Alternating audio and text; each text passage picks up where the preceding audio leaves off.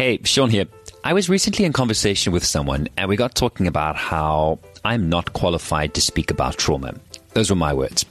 You see, I wanted to create this podcast, but I felt like an imposter and unequipped. I do not have a tertiary education, and therefore I'm not qualified to speak about burnout or mindset, let alone about capacity building or mental health in any form. I am not a psychologist. I'm not a psychiatrist. I'm not a counselor, nor do I claim to be a therapist of any kind. I am just a dad. And I'm just a dad to one child. Yes, that six year old child, Zoe is her name, by the way, has intractable epilepsy and follows a restrictive ketogenic diet. She takes three different anticonvulsants every single day and consumes all her liquids in jelly form because she has yet to master controlling fast moving liquids.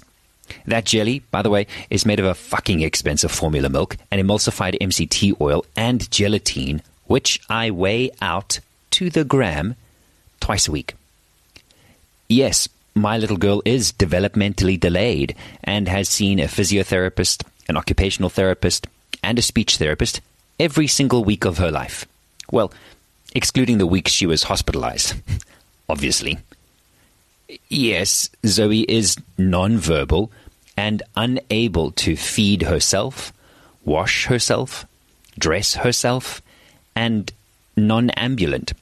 Her neurologist used that word in a letter to the medical aid this week, so I'm trying to work it into my vocabulary. It means people who are unable to move without assistance. For example, a person confined to bed.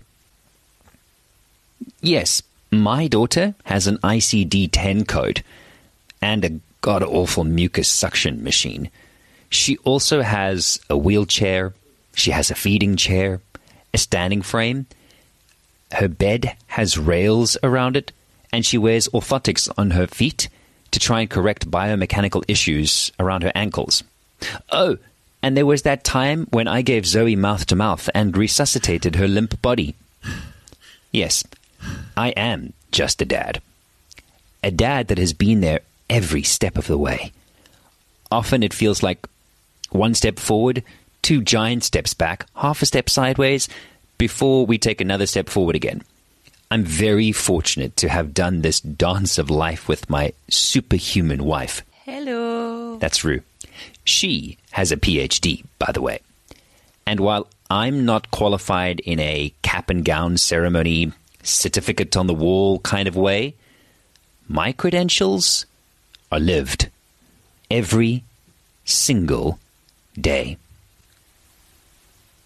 When I remind myself of all of this, hmm, I think I have skin in the game. And then I start to remind myself that I have worked through burnout with the help of therapy and antidepressants.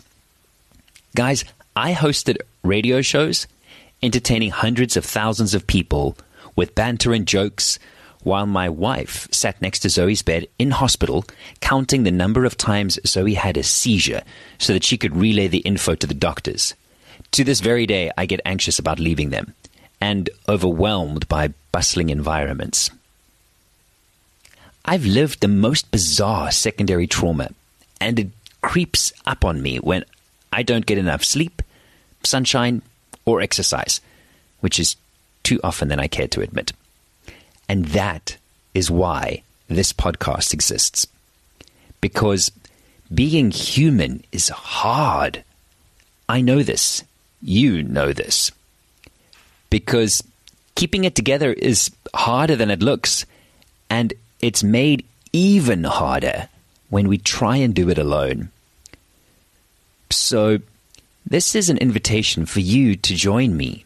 Subscribe to Some Assembly Required wherever you like to listen to podcasts, and together we can break down and reassemble again.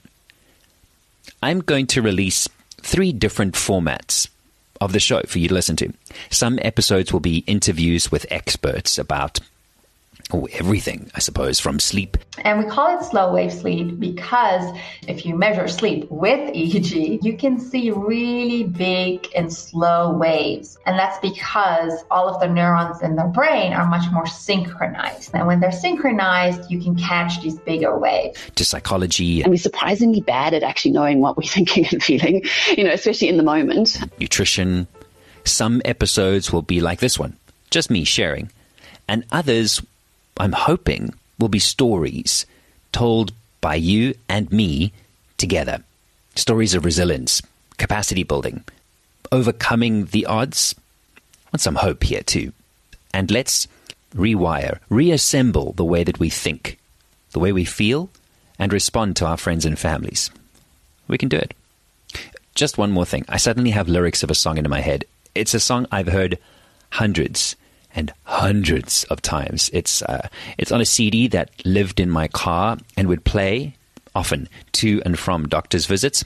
In fact, Zoe still listens to the song quite regularly. The lyrics go, "Find me grateful, find me thankful, find me on my knees, find me dreaming." I want you to know that Zoe is doing really well. Today is 30 September 2022. It's International Podcast Day. Woohoo! Tomorrow, the 1st of October, will mark nine months that Zoe has been seizure free. Nine whole months. This is the longest we've gone without a single seizure. No major interventions, not even a week in ICU.